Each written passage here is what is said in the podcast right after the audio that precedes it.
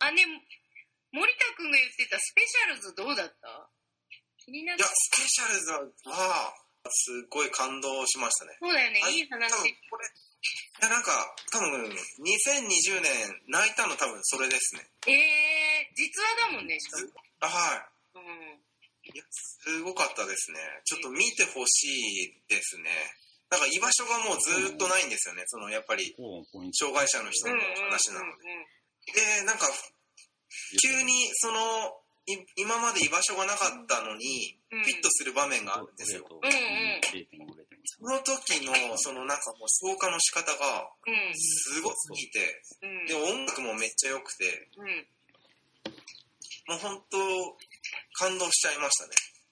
あれ、やっぱフランスいいですよね。今うん、なんかちょうどエンタメと、なんか今までのフランスで伝統のなんか小難しさ、うん。うん。なんかミックスがすごいされてて、あすげえ面白いなって思いなんか、今回思ったのは、うん。ああこのランキングを考えるときに、なんかハリウッドよりもちょっと違う国の映画をうん。入れたいなっていうふうにうん。思ってやったんだけど、だからうんグッドワイフとか、やっぱブラジルの映画が今結構面白いよね。いやーなんかね、バクラウとかね。バクラウ、本当に面白かったんよな。なんか、ねめっちゃ良かった、バクラウは。うん、なんか、いわゆる、なんていうの、あの、まあ、見た人しか分からんし、あんまり、ていうかね、この映画、なんほほんまは何にも言えへんっていうか、うん。情報、前情報ゼロで見た方が絶対面白いあっていうか、はっきり言って、最初何の映画見てるか全く分からへんのよよく。わかんないよ、本当に。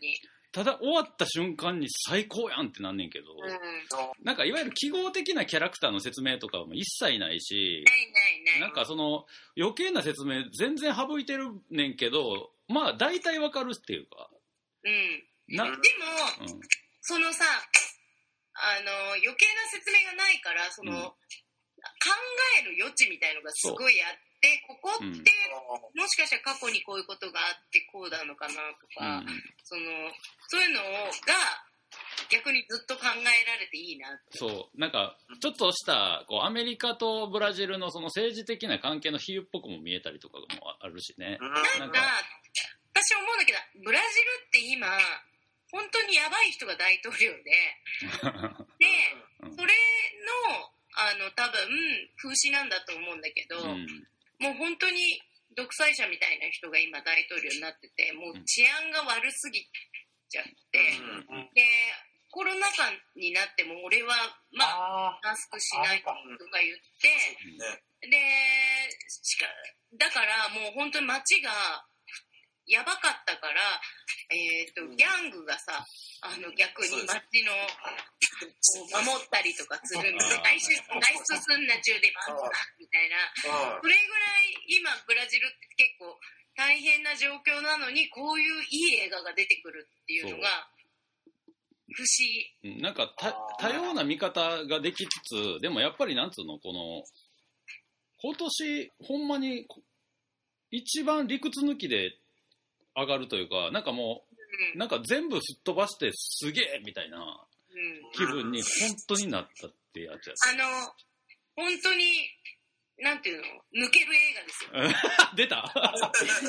いや、マジで映画の力ほんまに感じた、これは。すごいもうめちゃくちゃ気持ちいいフィニッシュが待ってんのよ。もう わけわかんない。えー、どういうこと？みたいな。あーみたいた。そうね。いいな嬉しかっ見た。見れてよ嬉しかった。な。うん。なんかちょっとまた喋っといてくださいね。ちょっともうすぐ、もうちょっとあれ、レ・ミゼラブル見た人、あ、見ました見ました。あれ、奥ちゃくんも、あれ？いや、僕ね、見る？てないね。あ、見てないんか。うん。あれ、その、あの、あの悪の連鎖みたいなのやっぱり良かったですよね。そう。あと、私、あの、なんだっけ、憎しみがすごい好きだから、ああ、それのなんか20年後みたいな感じですごい。あれ良かったっすね。うん。そうこ。れ多分後で話多分せえへんから今のうちに聞いときたいけど、鬼滅の刃見た人いるの？この中に。あ、見ました。あ、見た。あ、森田君が言ったんや。沖さんは見てない。僕見てないです、見てないです。あ、見てないですか？見てない。えー、ペロさんは見てない？私、あの、全然見てない。1話だけ見た。え、森田君はアアニメは見てる？あ、見てます。見てます。そうなんですね。アニメすごい好きだったんですけど、はいはいはい、なんかはい。アニメそのまま映画館に来たって感じだったので、あーまあそうそうなんだまあね。いや、それはそう。なので、なんか、ちょっと寂しかったです。あであとなんか、あ、こんな子供たちに1000円も払わせたいんだって思っちゃいました。なんか、えぐいなって思っちゃう。あれ見ないとアニメ見れないように作ってるんですよね。なんかー、そうやね。ああ、あれなんかちょっと大変だなって。あー、まあね。まあまあ。でもそのおかげで映画館すごい助かりましたけど、いや、そうだよ。鬼滅がなきゃ映画館やばかったよ。多分本当やばかったんですよ。あー、うん確かにね。だって、あ本当コロナ明けてから、明けてないんですけど、まあ、解禁されてから、やっぱり映画館行ってたんですけど、もう本当10人いる映画館なんてほとんどなかったんですけど、なんか鬼滅で初めて、モリモリで、で、なんかオンラインもその時取れなかったんですよね、初日とか1週間ぐらい。あれはやっぱりすごいでかかったなっていうのもあって、見に行きました、やっぱり。え、大森さん的にはもう映像的にもやっぱり、どんな感じに見える？これはもう、やっぱアニメから入って、まあ、ハマったので、はい。あの、で、しかもその、無限列車、あの、夢じゃないですか、テーマが。あ、なんかあのそううる星やつらのビューティフルドリーマーを、抱負、あれを意識してつく、なんか、あれ意識してこう、夢的なやつで、で、映画で行きたいんかなと思って。えー、あそれはすごくない？いや、なんかちょっとか、感じたのよね。要は、なんか、コン・サトシ監督のね、まあ、もちろんねやそうです。が、で、割と夢、夢をモチーフにした映画がたくさんある中で、わわざわざあの、アニメの続編をわざわざ映画化したっていうのは、なんかそういう意識あんのかなと思って。うんあ、ああ、うん。で、見たら、まあ、やっぱまあ、俺は、もう面白かったね。うん子供向けじゃないよね、そして、鬼滅の刃って。そう思いますね。改めて思うけど、あんむごいシーンがたくさんあって、あ、ほんこれといや、結構すごいよ。あれ、一応12ですよね。PG12 で、いや、そうそう R じゃない PG12 やけど、割とこれを見せるんやっていうのはある中で、あそこまで興行収入すごいっていうのは、はい。なんかやっぱすごいなとは思いますね。あれ見た？ミッドナインティーズ。あ、見ました。なんか、ちょっと残念な感じしなかった？いや、もう個人的に一番嫌でしたね。なんか なんかムカつきましたね。ジョナヒルのやりたいことはわかるんだけど。ジョナヒルが、俺ほんとショックで、何お前かっこよくなってんのと思って。いや、かっこつけてんだよね、本当に。ゲみたいな映画撮りだったんだけど。お前一番これをバカにしてたじゃないかと思って。そうなんだよ。になっちゃったのと思って。そう初監督作品でなぜかね、スケーターの話っていう。ただ、ジョナヒルの育ちがこういう育ちだったっぽいっていう話だけど。いや、でも俺多分、ぽいというか、なんかそれに憧れてただけな気がしいやます。ー、まあ確かに、ああなんだっけ、21ジャンプストリートで、はい。そうですねエミネムのに憧れてる警察官みたいなのやってはい。た時が良かったのに、いや、本当に、ほんと超すごい、あれはショックでしたね。うん。で、今なんかアディダスと、なんかジョナヒルでコラボして出してる靴も、なんかかっこいいんですよ。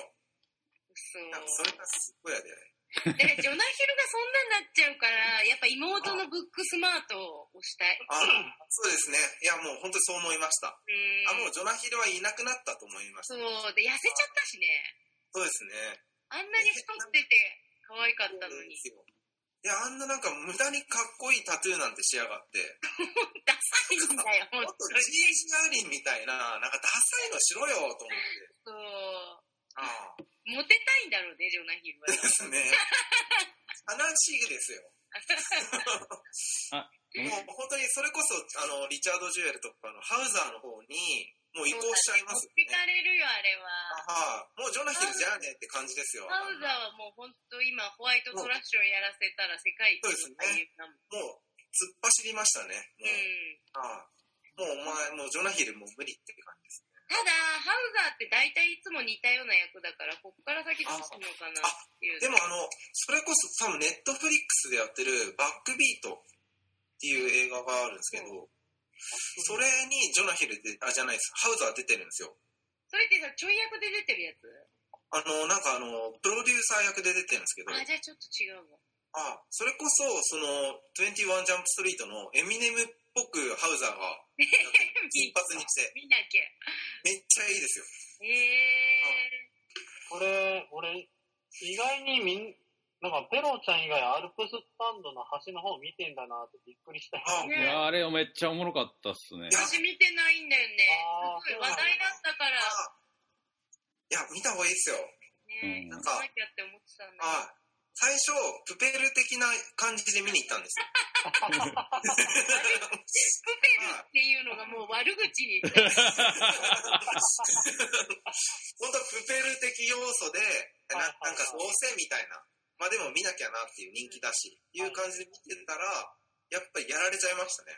うんへー。うわーみたいな。どういう話なのあのね、これは、まあ別にこれはなんか脚本が面白いから、あらすじ言っても全然面白さ損なわれへんかもやけど、なんかあの4人の、えっと、3人の女の子と1人の男の子がアルプススタンドってあの甲子園のあの外野席なんかな？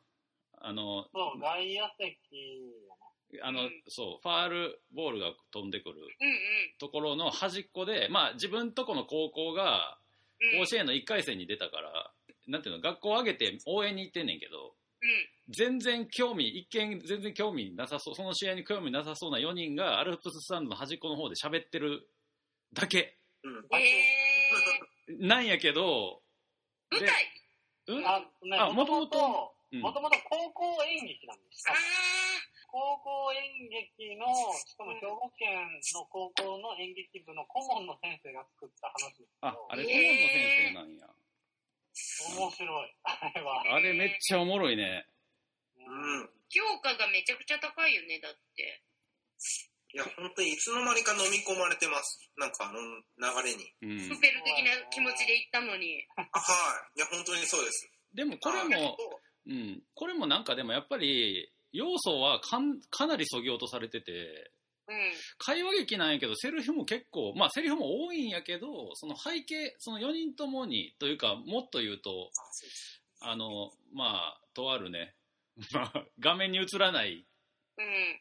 もうほぼ主人公と言っていい人がいるんうんだマみたいのがいる。そうそうそう。そうと、あと、先生の、まあうん、と、あはと、そうね、まあ、計8人ぐらいあの、の群像劇という霧島でいう野球部の部長みたいなやつがいる。そう。えー、うぜが確かにでも、でも姿は表してないそうえ。う。ん。もうめちゃくちゃ、めちゃくちゃ、あの、なんていうの、伏線と回収がうまくて。もうすごいスッキリするね。もう、うんあれは低予算だろうね。いや、そうと思うあ。あの、要はえ、、それってうん、有名な人が出てるとかはない？いや、全然。あ、ないけど、あれ、あれほんまに新しいタイプの、新しい新時代の霧島やなと思ったんが、うん。全員めっちゃうまいのよね。へー。あの、高校生役が本当に。うん結構は、あの、花があるというか、絶対こっから出てくるやろっていう人がいっぱいいうんた。うん。うん。あれ、テネットは、3人とも、あれなんよね。私も見たランキング外に見ました。見てるやろうけど、ランキング外なの？ね。私は入ってない。なんか、ああ、大作はちょっと抜くようにしたわざ。あ、そうなうん。まあ。誰が入れるだろうみたいな。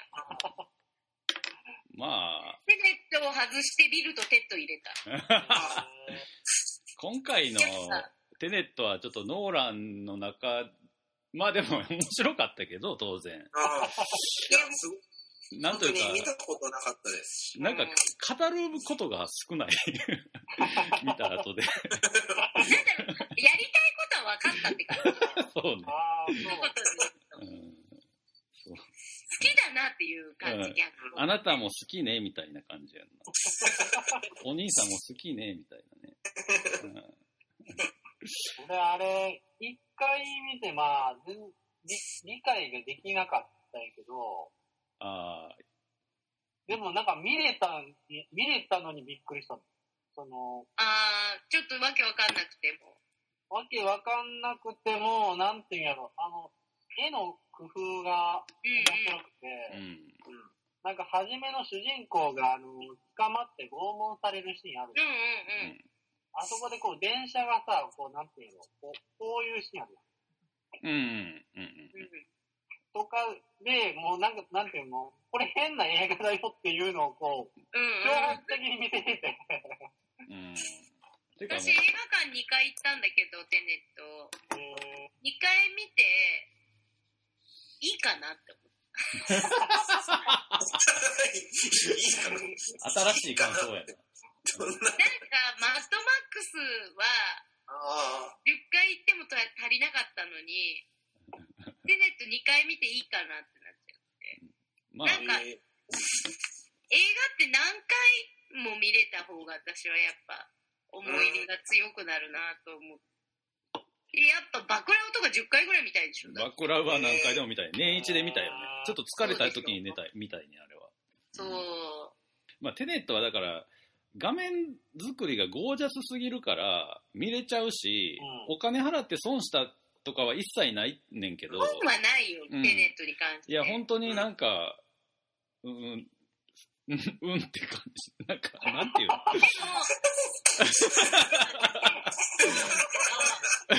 んて言ったらいいかな。テネットを下り顔で、うんあのーあの解釈はとかいうやつぶち殴ってやりたい。そうそうそう。お前、お前あのバカ映画見て、下り顔で喋ってんじゃねえよみたいな。そう。ーいや、それこそ、あの、ああいうタイムリープとかうん。で言うと、去年のハッピーデスデーとか、それこそさっきもうん名前出たけど、ビューティフルドリーマーとか、過去にやっぱりその、ああいああいう設定の名作がめちゃくちゃ、まあ、ドラえもんのあの、何やっけ、あの、やつとか、いっぱいあるわけやねんけど、うん そんな中でなんていうかな、なん、なんなんか、新しいアイデアもも当然盛り込まれてんねんけど、うんすべてがもうなんていうの、ノーランのルールの中にしかないから、うんうんみたいな感じ。なんか銃、銃弾が逆に来るとか、なんか、うん、うん、みたいなさ、なんか。なんかワウワウのプラストで、うん。あの、スペシャルで、もうプラスター終わってんだけど、あ、はいはいはい、見た見た。テネットを語るっていうのがあって、それ見たときに、うん。SF としては本当に成り立ってないっていう話をみんなでしてて、うんですよねみたいな。よかった、答え合わせできたみたいな。そうえね。なんだかんだ2020年良かったっすよね。なんだかんだでよかった。ああ、いや、本当良かったと思います。特になんか、やっぱり A24 ですか？うん。がやっぱすごかったっすね。A24 がすごかった、ずっと、結局。ずっとすごかったっすね。うん。なん、なんなんすかね、このセンス。ウェイブスウェイブス、あの、ラストマン、ラストブラックマン・イン・サンフランシスコがそうですし、あと、ディック・ロングはなぜ死んだあのかあ。と、アンカットもそうじゃないですか。うんうんうん。で、ミッドサマーに、うんなんか、あと、あの、それこそミッド、ミッドナインティーズもそうですよね。あ、そうそう、多分。ですよね。そうだね。あで、あと、レイニーデイもそうですよね。うん。あすごいね、A24。A24 ってだけで映画見に行くもんだって。見に行けますね。もう、いや、本当に外れないですもんね。うん。あ今年、どうするんですかね？もう女性で行くんですかね？かっこいい女性。と私は去年の映画去年20年の映画がかっこいい女性の映画の年だったんじゃないかそうですね。いや、本当そう思いますね。と思うんだよね。なんか、燃ゆる女の肖像すごい良かったんだけど、それ見た時に、今年はやっぱ女性の映画かなって、なんか娘は戦場で生まれたとかも監督が女性の監督だし、あ、あれ、そうですね。それもすごい面白かったですね。ナイチンゲールもあの、オーストラリアにい移住してきたイギリス人の夫婦が、あえっ、と、イギリス兵かなんかにお襲われてレイプされて、旦那は殺されて、赤ちゃんも殺されて、それに復讐するっていう話なんだけあ、ど、そうなんですね。アボリジニの男の子に助けてもらって、えー。復讐するっていう話だけど、やっぱ女が超強い。バクラウも女が強いし、うん。透明人間もそうだよね。あ、そうですね。はい。で、ハーレークイーンもすげえ、やっぱりマーゴってやばいですね。マーゴットが可愛い。私はちょっとハーレークイーンはマーゴットがの可愛さだけで持ったなって感じ。いや、はい。お待たせしました。はーい、出ましたかそれではですね、はい、出ました。えーっと、ちょっと間違ってるかもしれませんが、まだ最終的なのはウェブサイトをご確認くださいということで、今からじゃあちょっと、モグラグのランキングを発表したいと思います。はーい。えーこの4人のランキングを集計しまして、モグラグ的映画ランキング2020ベスト25が出ましたので、今から発表したいと思います。それでは、いきます。はい。おなんかいい。タバコ吸って。タバコ吸いながら。つけて。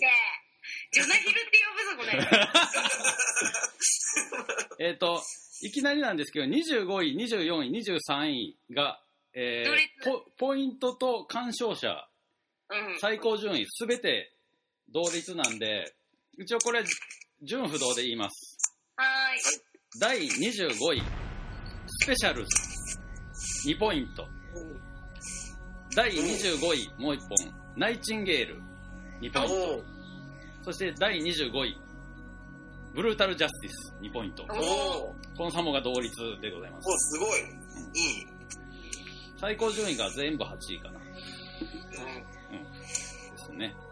で、第22位に飛びます。3本同士で。第22位、2ポイント、最高順位6位で、行き止まりの世界に生まれて。あうん。ー。おそしめってち、ゃ良かったんだけどな、ジョナヒルがやりたかったことってこれだろうなっていう映画。急に、急に。なんかよく似た世界観やったもんね、なんか。うん、90年代のスケーターっていう。で、第21位、2.1ポイントで、ミッドサマあー。おー意外に低い。ー。ね。あまあ、しょうがないな、これは。うん しかも全員見てる数少ない映画でもありますけど。ねはいまあ、全員見てここなんで、これがてっぺんかなっていう。でうん、第20位よ。かったからね、公開が。あ、それもある。うん。確かにコロナ以前の映画がかなり大昔に感じちゃうっていうのもありますけど。で、第20位、2.5ポイント、レ・ミゼラブル。第19位、2.6ポイント、ハスラーズ。イエーイ第18位、えー3ポイント、フォード VS フェラーリ。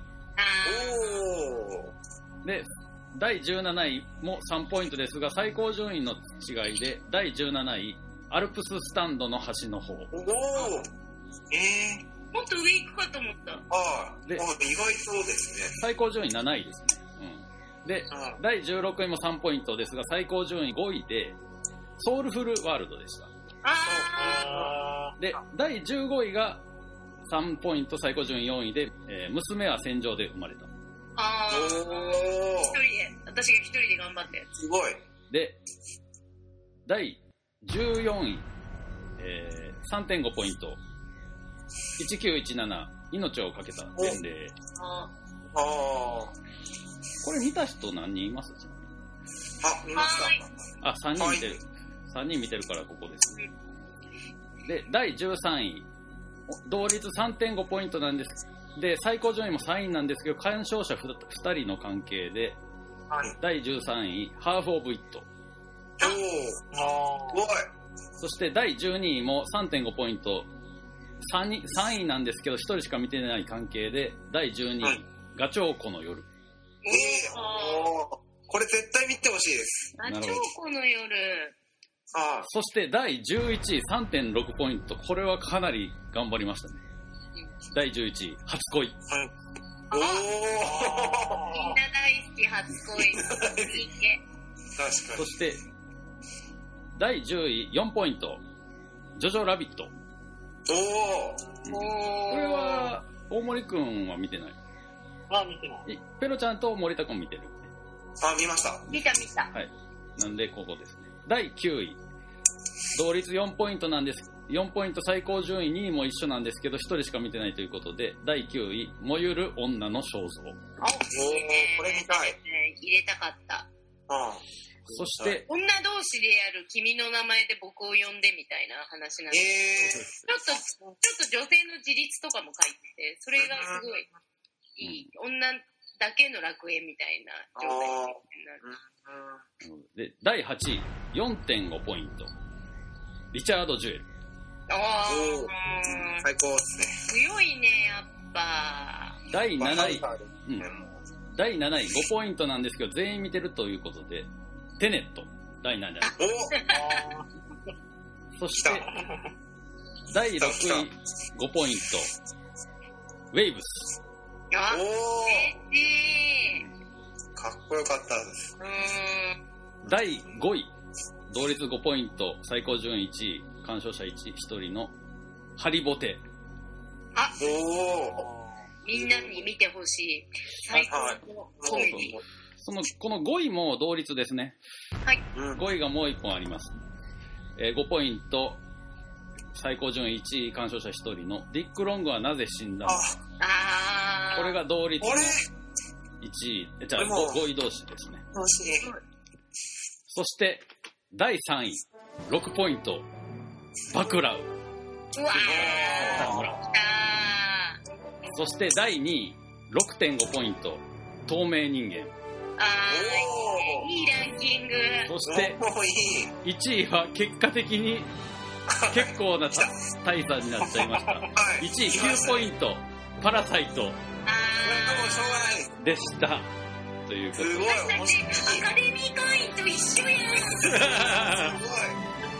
結構なんか、パラサイトやっぱ強かったっていう感じになっ強いっすねたな、これは。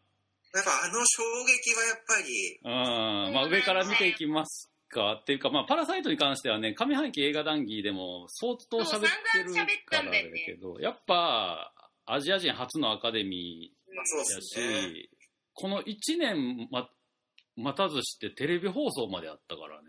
まあそうですね。いや、すごいですよね。いやー、すごかったね、やっぱり。あポンジュの中でも最も、あの、韓国舞台なんやけど、一番エンターテインメントしてたっていうか、わかりやすかった気はするけどね。うん。という感じか。第2位が透明人間ですよ。はい。嬉しい。いや、うん。あの、パラサイト透明人間バクラウっていう順でしょ。そうそうそうそうそう。すごいいいランキング。うん透明人間は俺も面白かったね、あれは、さすがに。あいや、やっぱさ、女が仕返しする話って最高なんだそうね。ああいう、今までの、そういう、やばいモラルがないやつに、きっちり仕返しするっていうのがもう最高だった。本当に。なんか、あれやねんな、その、パラサイトもそうやし、あと何本か結構今年多かったと思うんやけど、あの、登場人物がすごい限定されてる映画に面白いのが多かった気がする。ああ、そううね。ん。確かに。なんか、その世界をどうこうみたいなのじゃなくて、なんか関係性、人間、だからキャラクター造形がすごい、うんうん。どれもよきっくできちりね、確かに。うん、って感じや。あ、ちょっとディック・ロングちょっと喋ってほしいですね。見たかっいや、た。ディック・ロングは本当に、なんていうんですかね、もうターザンキックで洋服を作ってて、うんもう本当にこういう人に着てほしいっていう、もう本当にもう間抜けな人たちですよ。ダメな、ダメなダメな人です高校の同級生みたいなのの集まり。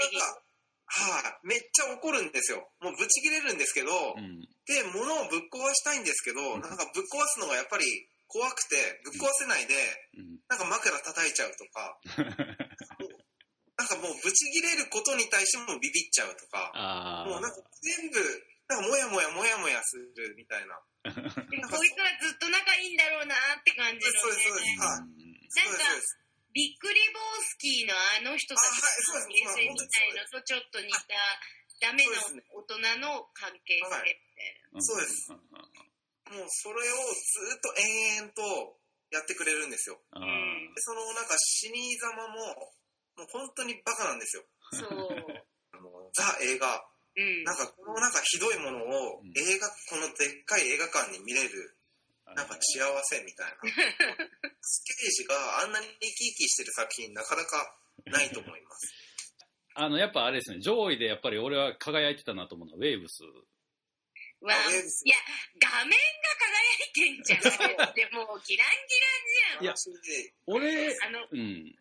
車でぐるぐる回るシーンでカメラが、はいはいはい。あれ見て、うんこの映画間違いないと思う。あ あ、もうこの映画がつまんなかったらもう本当に私は映画好きとしてもう看板下ろすって思った。あいやうん、最新の映像と最新の音楽でめちゃくちゃノリいいんやけど、結構話がきついやんか。きつい。で、そこの、なんていうか、要所要所の演出が本当に、あの、なんていうか、セリフとかに頼ってなくても、ほんま演技と表情と、ほんま画面作りだけで作ってて、かなり骨太やなと思った。うんうんいや、めちゃくちゃ良かった。あの、前半のあのイケイケな感じと後半のすごい静かになるうん。感じ。で、後半結構きついじゃん。いや、きついね。すごいきつい話だね、これ。きつい目に遭うのに、うんでも、なんか最後ちょっと希望がうん。あるっていう。あの男の子がいいよね。いやなんかし、妹がすごかった。そうそうそうそう。あの、なんかあの、やっぱ病室であの、すげえ嫌やと思ってた兄貴のこあるシーン、あるとこ思い出して、妹がちょっと涙するとこがほんまに、うんほんまにグッときた。うん。あの、本当になんかいい映画やった、これは。ね うん。で、最初のそのイケイケな映像も、すごい今っぽくてよかった。そう。で、なんか一見繰り返すねんな、妹も結局。なんかあの、同じように車に乗ってるし、相手はさ、レスリングやってるしでさ、うん結局かって思うんやけど、ちょっとそのお互いの中身が違うっていうか、うん。うん、なんか見せ方がすごいうまかったなって感じで。まあ、テネットはもういいとして。燃える女の肖像をちょっと聞きたいですね。あれ見てる人いない。いないん多分、だ。大森くん好きだと思うんだけど、うんなんか、えっ、と、中世の話で、うんで、娘の肖像画を描いてほしいって言って、女性、女の画家の人が貴族の家に行くんだけど、なんか陸の孤島みたいなところで島なんだけど、で、描きに行くんだけど、でも、あの、実は、前に肖像画家を呼んだ時は、あの、娘は一度もその人に顔を見せなかったって。その肖像が何のために必要かっていうと、結婚する相手に、あの、こういう子だっていうのを見せるためにその肖像画が必要だからっていうふうにはいはいはい。で、だから友達、話し相手として、あの、来たっていう風にしてくれって言って、騙して、顔をじろじろ見ながら、うん。うん肖像画を描き進めるんだけど、うんそれをやっていくうちに、ここまで多分言っても大丈夫だと思うんだけど、お互い惹かれ合うみたいなああ、風になってって、で、厳しいお母さんもちょっと用事があるからってでいなくなって、その女の子と、あ女の子二人と、なんか、使用人の女の子がいるんだけど、その使用人の女の子と三人で、うん。なんかその大きいあの貴族の家で3人でいるんだけどちょっと軽いユートピアみたいになったりとかしてああ、でそれがねすごいなんていうのかな。すごいいいんだよね。なんかあのうん絵もすごい綺麗だし。本当に「君の名前で僕を呼んで」のもうちょいちょっと変形だけどそういう感じのすごい綺麗な話。オチも。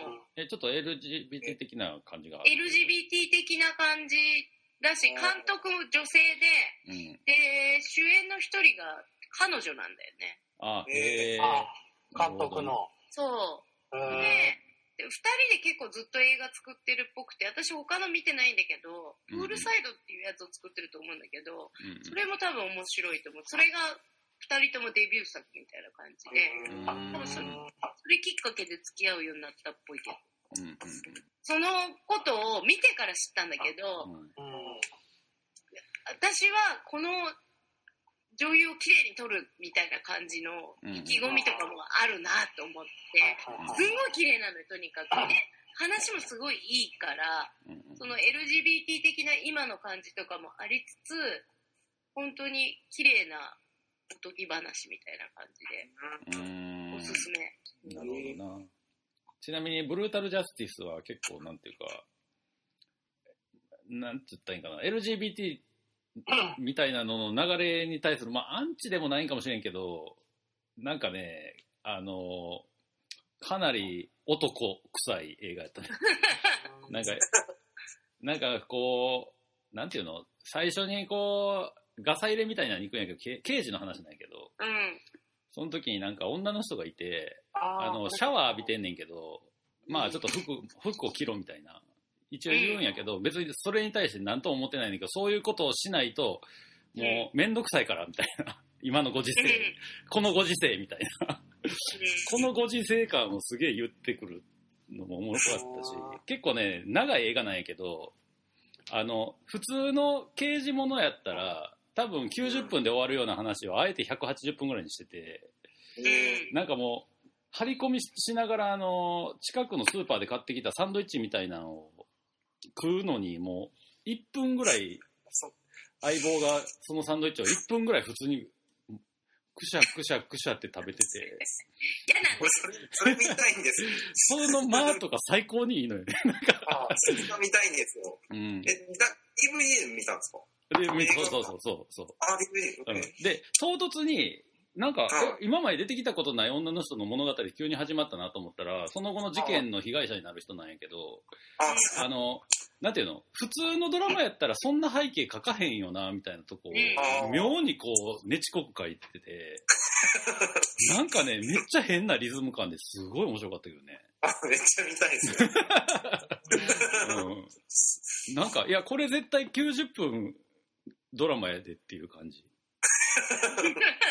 あと、バイオレンスさの容赦なさとか最高でしたね。ああ、えー、あ、それは最高だね。そうそうそう。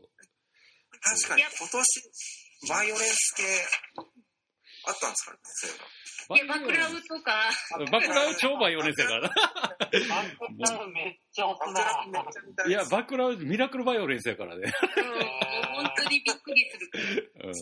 うん。びっくりす、あの、座席で飛び上がるぐらいのさ、あの、能力みたいっていう、うん黒い欲望が。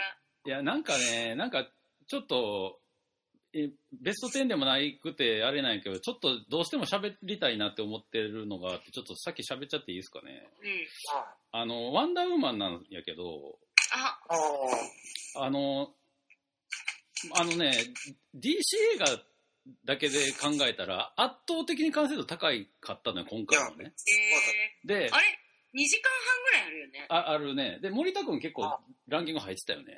ねいや、はい。いや、あれ、なんか本当に、なんかもう今年間抜け映画の年だったと思ってて、うんうんうん。なんかそれの、なんかもう、総括してたですよね。その、なんかあの、ヒーローじゃない方の悪役、悪役でもないんですけど、うん。なんかもう一人のその男の人の役がすごい、なんか、いや悪でもなくうん、良くもなく、なんかもうどうしようもないっていう、うん。なんかその極みで、なるほど。間抜け映画と読んだら、まあそうかもやけど、ちょっとね、俺結構複雑な気持ちになっちゃって、あれ見たときに。で、その、もしかしてワンダーウーマンって今後こうなっちゃうのかなって思ったのが、その、なんていうか、これも、まあ、今年いくつかある、さっきの、なんだっけね、えっと、燃える女の肖像じゃないかもしれないけど、あの、監督が女性で、まあ主人公が女性なわけなんやけど、うん。あの、ヒーロー映画だけで言うと、もう圧倒的にバトルアクションが少ないねやんか、今回。ああ、そう。で前半とか最高におもろいのよ。80年代舞台やし、その、なんかすごい作り込みもよくできてんねんけど、あの、いわゆる大取り物みたいなのも前半にあったりすんねんけど、うんうんうんなんていうかね、結構この映画を批判するのが結構難しいタイプの映画な気がしてて、なんか、いろいろ正しすぎんねん。その、なんていうか、あの、で、しかも、クライマックスが、割とね、なんていうか、こう、映画的にはもうちょっとルール違反っていうか、いわゆるカメラ目線であるシーンがあるんやけど、これはもしかしたら、こう、タイミング的に絶対このタイミングでやる必要があるんやろうなっていう、いわゆるコロナをちょっとこう踏まえたような展開がある初めての映画かもしれへんっていう意味でも良かったんやけど、うん。なんていうかね、正しすぎんのよね、俺。いやなんていうか、それなんか今、すごいわかります。なんか、韓まあ確かにその悪役がいて、暴力でぶん殴ってどうこうとかって、なんていうか、つまんないよね、みたいな、なんかこうん。う、女性なりの、その、ヒーロー像ってあるじゃないみたいな感じのテーマできっと作られてるんやと思うねんけど、その映画として見たときに、なんか、すごい、あの、よくさ、あの、NHK のまんべんとかでもさ、いうあの、漫画が、ま、漫画が、止まった。あとまお口さんが止まってる。あれ止まってる？君が変な顔で止まってる。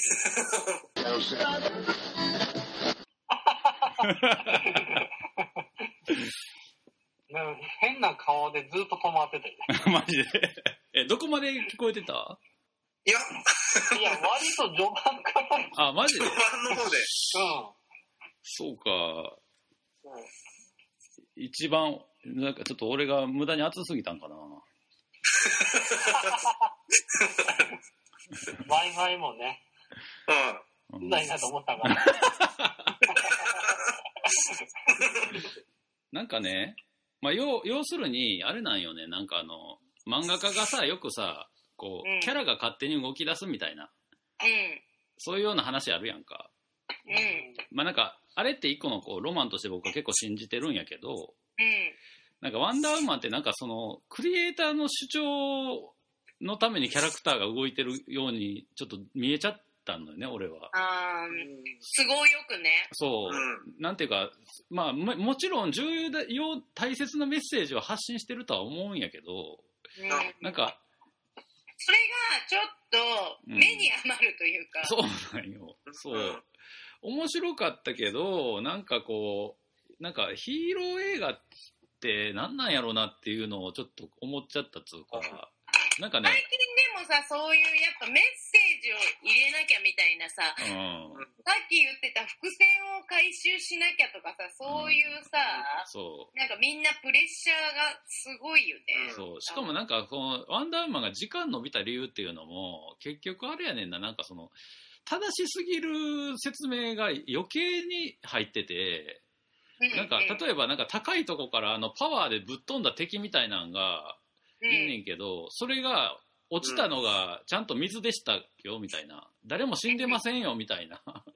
シーンまであって、なんていうか、こう、ワンダーウーマンはすごい人々を救うんやけど、いやうん、救いすぎっていうかさ、うん。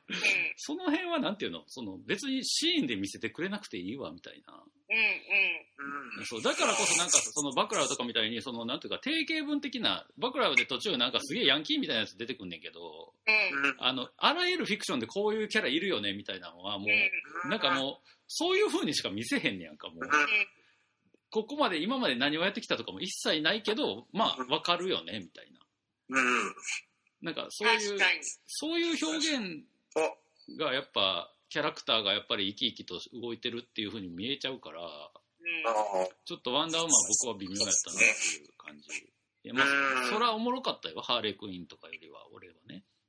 あうん、あただ、ハーレークイーンもこう偶然やけど、さ、女性監督で女、女性あ主人公みたいなんで、そうですね。うん、いや、なんか俺、まあ別にもうジャスティスリーグのことは何も思わへんけど、あ あ。の、ワン、なかったことになってるから。うん、てかワンダーでもなんかあの、うんやっぱりなんかダサかったあの DC、懐かしくなってか思っちゃいました。あてかのワンダーウーマン見ちゃって。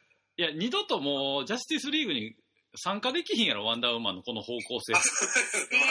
この先にバットマンと共闘するとは思えへんから、やっぱり。あうん。で、なんていうか、やっぱり、結構やっぱ象徴的やった。なんかその LGBT とか女性の、なんていうか、問題とかがやっぱクローズアップここ数年なってて、うん。もうそういうのに、があまりにもその、なんていうか、こう、映画のおもろさを上回って表現されてしまうと、ちょっとなんああか、あ、確か俺はつまんないって思っちゃった。に。ああ、うん。っていう話でした。うん。うん。うん、でもねやっ、ぱり説明しすぎると、あうん。そうですね。疲れちゃうんだよね、こっち。はい。そうですね。うんうん私なんかまあ、面白みはなくなっちゃいますそうね。、そうわけわかんない世界に叩き込まれたいみたいなそうそうそう。なんかいわゆるあれ、なんか新体操みたいな、いわゆるあのうん無知を使ったアクションみたいな、美しいアクションみたいなのがワンダーウーマンの魅力やねんけど、最後に、なんか、無知でなんか敵とくるくるくるくる回ってんねんけど、はい。そそれそれ、どんな攻撃なんていうかさ、なんかあの、プロレス技でもたまに面白さ、いじゃないですか。たまに、その技どこに、相手のどこに効いてんのみたいな。なんかずつ弱るみたい。な。い。やなんかそんなん、まあそうい。う、その辺は楽しめたけど、なんか、はいあまりにもバイオレンスがなさすぎってい。うか。はい、そうです。なんか、まあ、コメディ感が強かったですねいや、そう。、前半はそのコメディがね、楽しい。んやけどね、なんかちょっと、うん、きつかった。うんまあこれだけ言いたかったですね。今日は。止ま、止まってまで言いたかったそうそうそうそう。うん。あとは大体おもろかったからな。なんかあります？なんか喋りたい。うん。透明人間の話はもう全然しないので、なんかああ、透明人間の話しようよ。んこれも結構、どこまで喋る？うんっていう感じもするけどな。いや、でももう、もういいか。だいぶ前だから見てない方が悪いよ。すごい面白かったもん。面白かったね。はい。うん。しかもなんていうか、あの、すごい科学科学というか、なんかちゃんと、なんていうの、理屈が、あ筋が通ってたというか、うん、あのスーツ重そうだなって思いながら。そうね。うん。ちょっうん。とあれ、重そうだなって思ったのと、ー なんかあの、俺あの、最近さ、もう2時間の映画が辛いなと思っていい同じ病気。でさ、ななんでですか？いや、もうなんかね、余計な部分が多いんだもん、2時間の映画。そう。いや、ほんで、透明人間も、まあ、あれ2時間10分ぐらいあるのよ。2時間あるある。結構意外に長い。そう。うんで、なんかこの題材で結構長いなと思っちゃって、うん。ちょっとね、後半に入りかけのとこからちょっと、なんかだれちゃったんだけど、あでも、あの、最後のあの、ラストに行くまでの、あ、行きたかったやなっていうのがあって、うんなんていうのかな、単なるホラー映画じゃない、ちゃんとこの人間ドラマとして消化させるというか、なんか最近のホラー映画ってあんまこう、なんていうんやろう、ちゃんと人間ドラマ描いてるの多くないっていう。あいや、そう。だと思う、本当に。なんかね単なるパッてこう、あ驚かせるとか、うん。ま怖あ、がらせるだけじゃなくて。透明人間は特にあの題材的にさ昔からそうやけど要は一人芝居になるやんか。そのいかにそのひ透明じゃない方がそれがある風に見せるかはもうこう伝統的ななんていうか技術がね、そうそうそそういう。うだそういう意味でやっぱり主演のあの女の人のあのやっぱ顔というかうんでもさ、あの女の人がちょいブスなのが理解できないんだもんね、やっぱわかる。それはわかる。なんか、えそんなに執着させる何かあるこの人って。それはね、俺も思った。そこがちょっことね、疑問なのうん いやあれ結構変態っぽくて逆に良かったけど いや、それもね、なんかそうなんかなっていう、ちょっと考えさせられるんです。よっぽど何かがいいんやと思うそう、沖中君とは話したけどさ、でも、その、ストーキングされるとかさ、DV される女の人の気持ちを疑似体験させるすごい映画だなって私は思ってる。そうね、そうね。あうんあれこう、嫌じゃん。うん、そうねあ。。うん。で、あのさ、うん俺、カメラワークがすごい良くて、うんあー。なんていうか、要は、映画ってさ、うん。あの、カメラマンいない手でやってるじゃん。で、透明人間は明らかにやっぱその、透明、要はカメラマンの視点がやっぱその、透明人間うん。あのうん視点に見えるようにこう、なってて、うん。なんか、この怖さというか、良かったんだよね。そうん。うん。いや、お、オチも良かったよね。オチが最高だった、やっぱ。うん。そうですね。うんうん。本当に。やっぱ、復讐する映画っていうのは、オチが最高であればもう、うんあ、オッケーですよ。確かに本当に、あの、うん途中、やっぱ長いからだれるとこわかるけど、うんでーも、なんかオチが良かったから、まあいいかっていう、もう、ね。100点って感じになっちゃう。しかもさ、最後までやっぱ100%ではないやん。やっぱり、うんあの女の人のあれかな、みたいなのは、うん。ひなんていうの、まあ、ほぼ女の人の方が正しいけど、うん100%じゃないのがまたいいっていうか、結局、説得したもん勝ちやん、あれ。だって。うん見てた、聞いてたよね、みたいうんな。うん。そうだね、みたいななるってうんいうか。うん。でもなんか、ああいうちょっとありえへん金持ちハウスって結構なんか映画の魅力の一個やと思ってて、久々に、ねえ、本当あんな家行ったことないもん。あれ、いい絵だったね。いいやつよねね見てよ、吉中君と私のバッグ、障子だよ。そうねいいじゃないですか、すごい。いや、いいよ。結構なんか、うんトニー・スタークの別邸みたいな感じで結構ゴージャスだったよね。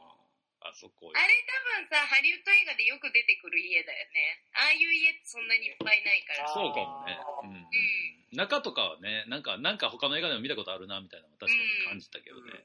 いや、それで言うと、パラサイトの家も綺麗もんね。まあ、パラサイトもパラ、サイトので、パラサイトは何がいいって、うん家からあれあの家族の家までのあの縦のラインがやっあ、ですね。うんもうあれを思うと、本当にすごくうんうまいなって思うやっぱ大雨であの半地下の家がこう水没するとこのあ。そこであのタバコ吸うとことかはもうほんまちょっと忘れられへんっていうか、シーンとしてやっぱめちゃくちゃいいもんなやっぱ。